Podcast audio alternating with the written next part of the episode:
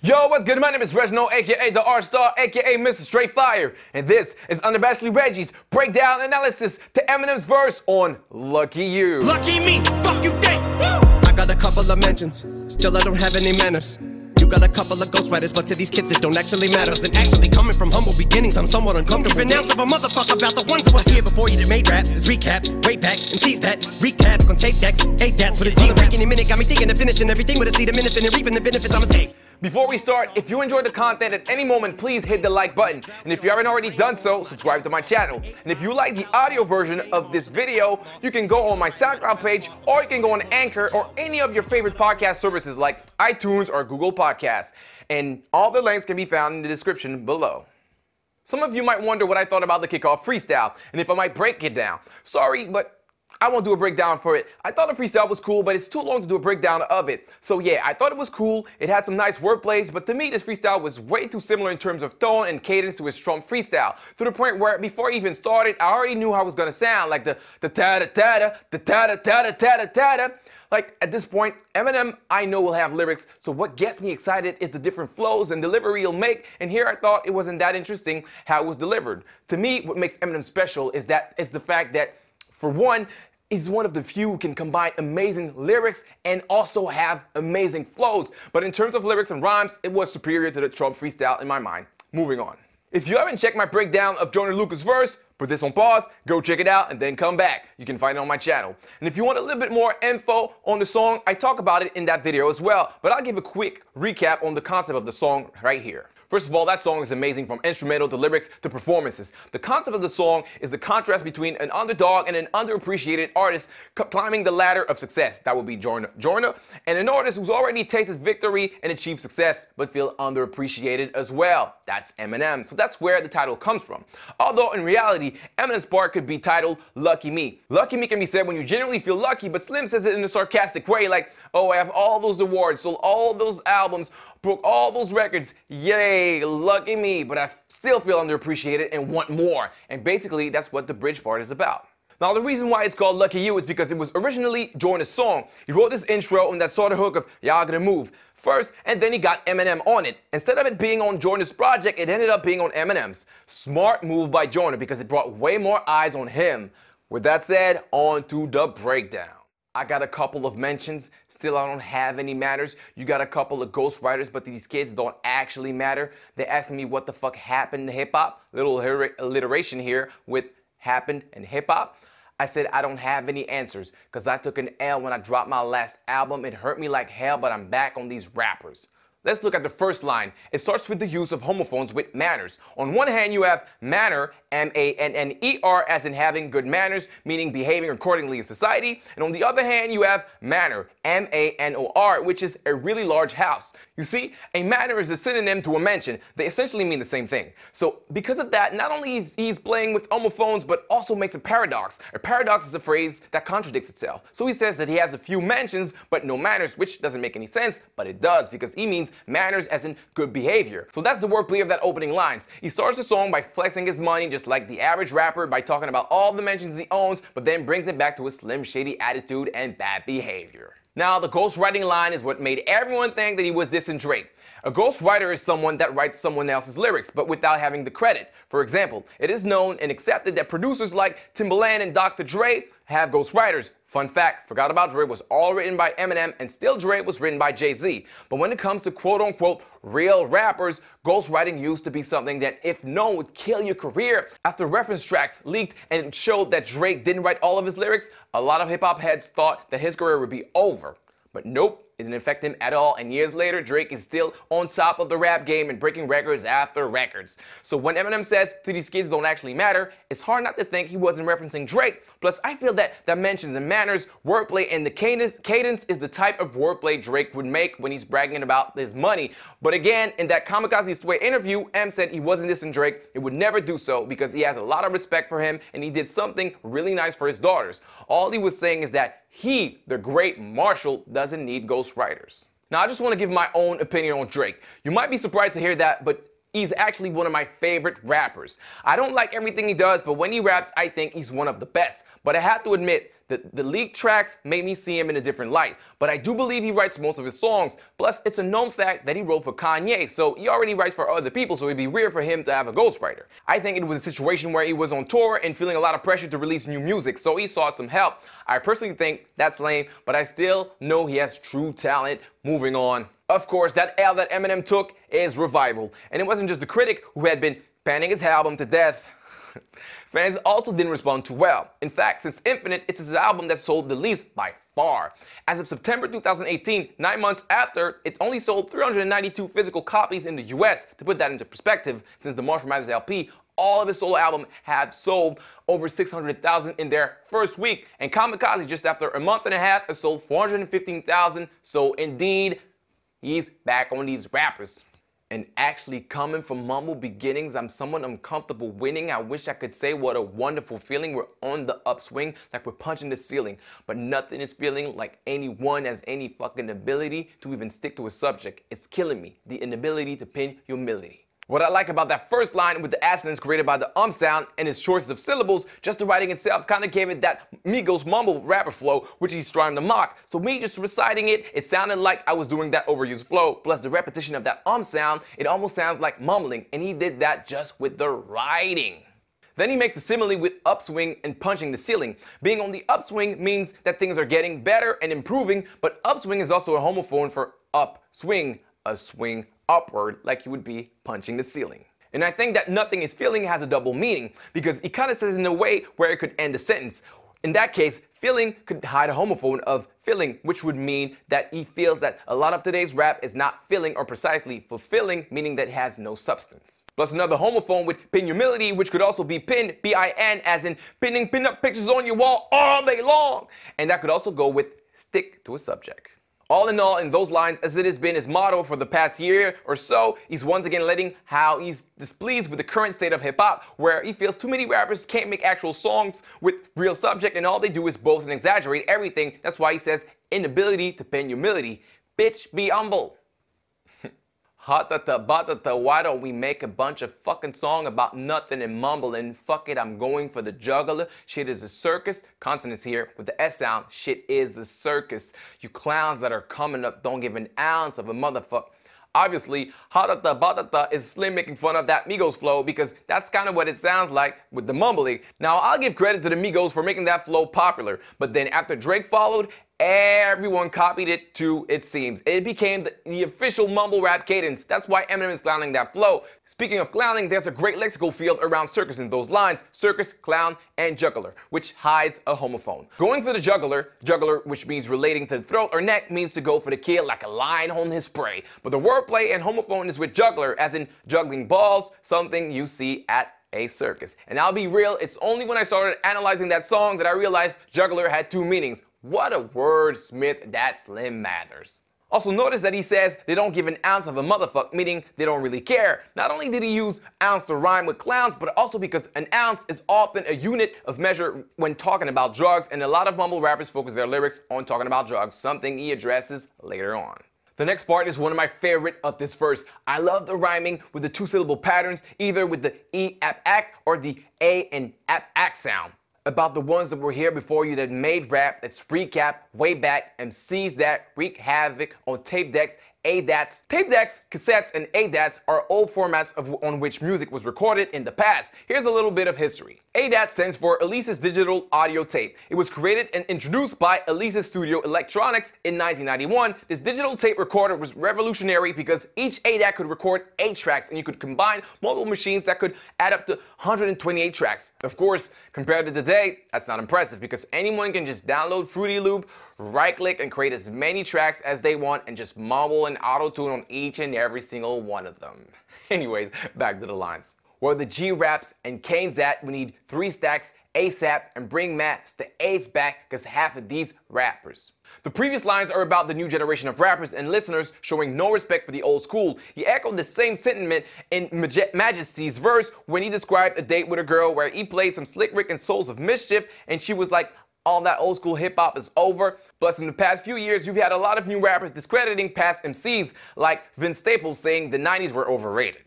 That's why, as I explained in my The Ringer breakdown, Eminem sent him shot. So, message to all you young up and coming rappers: don't you ever fucking disrespect the caterpillar. So M names a list of OG rappers that he feels the game needs back. Three stacks is Andre 3000 from Outkast. Remember, Andre was fifth on his list of greatest of all time until I collapsed, and the three other rap MCs share something in common. Kool G Rap, Big Daddy Kane, and Masta Ace were part of Marley Marl's Juice Crew, a group of rappers from New York. Eminem has tremendous respect for all three, and he mentioned them in the past as his influence. Some more info. M and Kool G Rap were both on Sway Text, the anthem song. Masta Ace was on Hellbound with Eminem, and finally, Big Daddy Kane is considered one of the most influential and skilled MC in hip hop history. In fact, Eminem's multi syllable rhyming technique is an evolution of Big Daddy Kane's. Big Daddy Kane's style is what first created that bond between Eminem and Proof. As Marshall said in Yellow Brick Road about the start of his friendship with Proof, we was on that same shit, that Big Daddy Kane shit with compound syllable sound combined. So you gotta thank Big Daddy Kane for bringing D12, Proof, and Eminem. Let's continue because half of these rappers have brain damage, all the lean rapping, face stats, syruped out like tree sap. Let's stop here for a moment. I did say it was one of my favorite part, and that's because of the rhyming. For most of the lines within each of them, it alternates between the A act app and the E act app pattern. So if we pay closer attention, made rap recap. Way back MC's that. Same with the next, although he starts with the E sound. Recap, A that's. G rap, Kane's that three stacks. And on the next line, ASAP, bring Matt. A's back, these rappers. And that will go on for the rest of those lines, minus a few exceptions. So to me, the whole switch up from E and then A and then E and then A is incredible because it's not a co- coincidence. You have to realize this. When he was writing, when he got to that part, he self-imposed himself this structure and decided to follow it and yet still get his point across to big up rap legends. That's incredible. Lean, which is a mixture of soft drinks like Sprite and cough syrup, is also called sizzurp or syrup. Since a lot of mumble rappers rap about it, Eminem makes a reference to it. Tree sap is a fluid found in trees. It's basically the blood of the tree since it carries the energy to the branches. There are two different types of tree sap, and I'm sure you're already familiar with one of them. That would be maple syrup. Indeed, that's sap from a maple tree. Therefore, after saying syruped out, that's why Eminem made a simile with tree sap. I mean, for a guy who flunked ninth grade three times and dropped out of high school, he sure knows a lot of shit, man. I don't hate trap. I don't want to see mad, but in fact, where the old me at, the same cat that would take that feedback and aim back, I need that here, what I like is that he acknowledged the fact that he could be perceived as the, this bitter old man mad at the young kids. Then, because he knew that his retaliation on Kamikaze would have people say, Oh, look at Eminem. He can't take criticism. He's just mad because he's irrelevant. He reminds us that the old him, the Marshall Mathers LP days, Eminem was the guy who would fire back at his critics or anyone who said anything negative. Remember, Will Smith said he doesn't have to cuss in his rap to sell records, so Eminem said, Fuck him. I love Will Smith, by the way. And in that same song, The Real Slim Shady, he also addressed critics. So a reactionary album by Eminem is not a new thing. That's the old him, the one his fans have been wanting. And it seems he also needed that. In that Kamikaze interview with Sway, he said, There's something inside me that is like I'm a little more happy when I'm angry. There's a rush that inspires me to say something back. Hey man, thanks for watching. If you enjoyed this, please hit the like button, subscribe, and hit the bell to get notified when I make another video. And if you want to support this channel, go to my Patreon on patreon.com slash unabashedlyreggie. Just giving a dollar a month is greatly appreciated. That will give you access to the full rhyme sheet and the extended version of the breakdowns when there's more content. Thanks in advance, on to the next part. At that moment, it's when he starts to shift into next gear. And what I like is that he didn't drastically go into full speed as he often does. Instead, he took two steps to get to that rapid fire part. Let's check it out. But I think it's inevitable they know what button to press or what lever to pull to get me to snap though. And if I pay attention, I'm probably making it bigger, but you've been taking your dicks in a fucking backhoe. Get it? Look at the repetition of the T sound, which gives a nice bounce to it.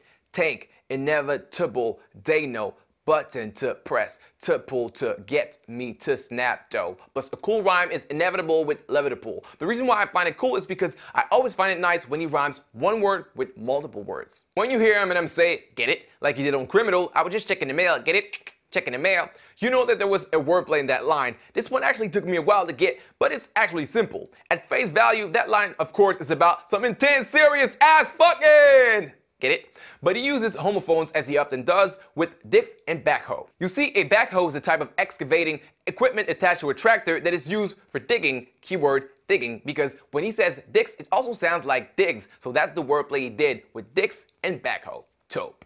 Now, to me, that line is not just about critics saying things that can make him mad. I think it's actually about rappers dissing him and specifically MGK.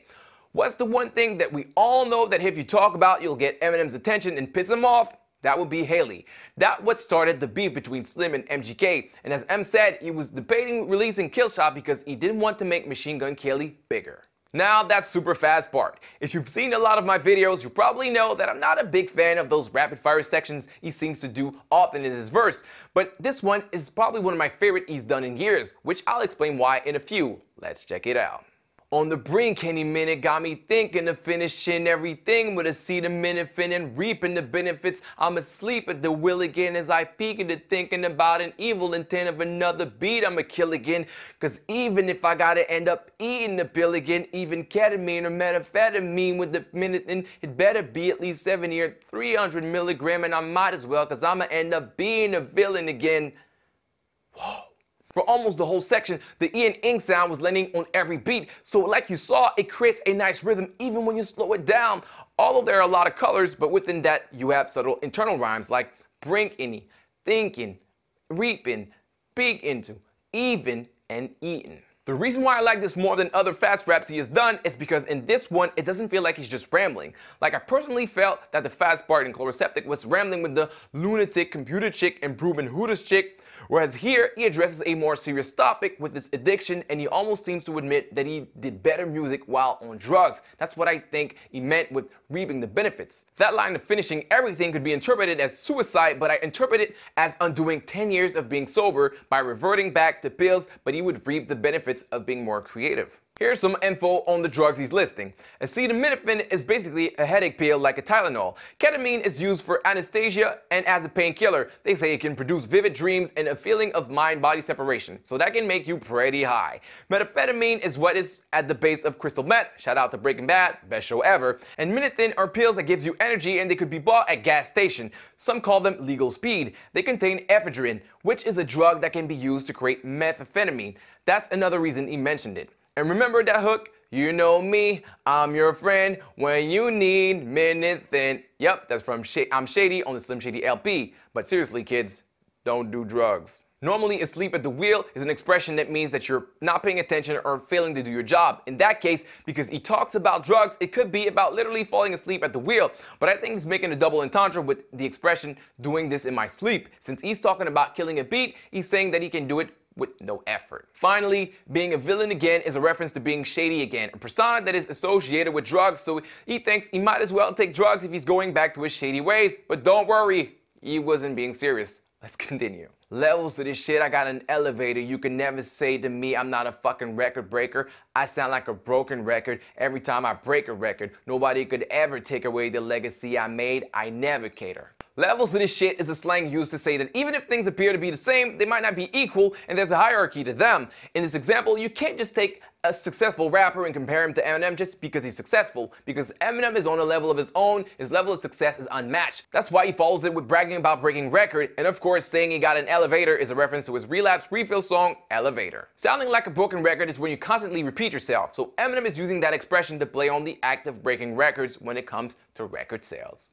Moreover, Eminem prides himself by having sold millions of records without conforming to norms or having to sell out. That's why he says, I never cater. To cater means to try to appeal to someone or a group of people. Motherfucker, now I got a right to be this way. I got spite inside my DNA, but I roll till the wheels fall off. I'm working tirelessly. Hey. Here we have two nods to Kendrick. The A is a nod to Kendrick's Humble, where he raps, This shit way too crazy, A. You do not amaze me, A. And Eminem also did a similar flow. And Spite Inside My DNA is a reference to Lamar's DNA song. But not only does Eminem have Spite inside his DNA, he's also delightful, eyeful. He's the new Ice Cube, and that's why motherfuckers hate to like him. Besides an alliteration of W's, the second line has a nice wordplay. Until the wheels fall off is an idiom that means to do something until you're no longer capable of doing it, until your body just breaks down, or until the end of time. But to make a metaphor with it, it uses its literal sense and connects tirelessly with it. So when the wheels fall off, your car is tireless. And working tirelessly means working without stopping. On top of that, road, the way he says it, can be a homophone to road, which is the past tense of ride, which goes with the whole vehicle theme of that line. Now on to the final lines. It's the moment y'all been waiting for, like California wishing rain to pour, and that drought y'all been praying for my downfall. The state of California is known to have long periods of drought, to the point that in some parts of it, when it rains, it's news. So yeah, farmers there definitely wish for rain to pour. Plus, there's a double meaning to downfall. First, a downfall is when you lose power or no longer are at the top. Then its second meaning fits the rain theme because it also means a sudden, heavy fall of rain or snow. Last lines. From the 8 Mile to the Southpaw, to the same marshal that outlaw that is say as a rider might have fell off and back on that bull like the cowboy. Eminem uses those closing lines to remind us that he's never changed, that he's still the same guy he was over 15 years ago to now. To do so, he references two soundtracks and movies, the classic 8 Mile and the 2015 Southpaw. Fun fact, Eminem was very close to be the leading role in that movie instead of Jake Gyllenhaal, but then backed out due to scheduling and also because he doesn't see himself as an actor. Finally, the last two lines have a dope lexical feel around the Old West. Marshall, a play on his name, but also a marshal, which was similar to a sheriff. Have you been playing that Red Dead 2?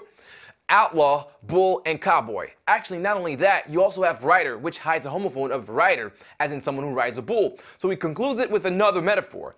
A rider that fell off of a bull, but now is back on that said bull. And you have the expression being on that bull shit. In his case, back to his shady ways. Man, that song might be my favorite on Kamikaze. Great job by Joyner, and even greater job by Marshall freaking Mathers. That's it, folks. That was my breakdown analysis of Eminem's verse on Lucky You. I hope you enjoyed it. Let me know in the comments below what you would like to see next. But until my next breakdown, this has been on the Unabashedly Reggie. Thanks. It's been real.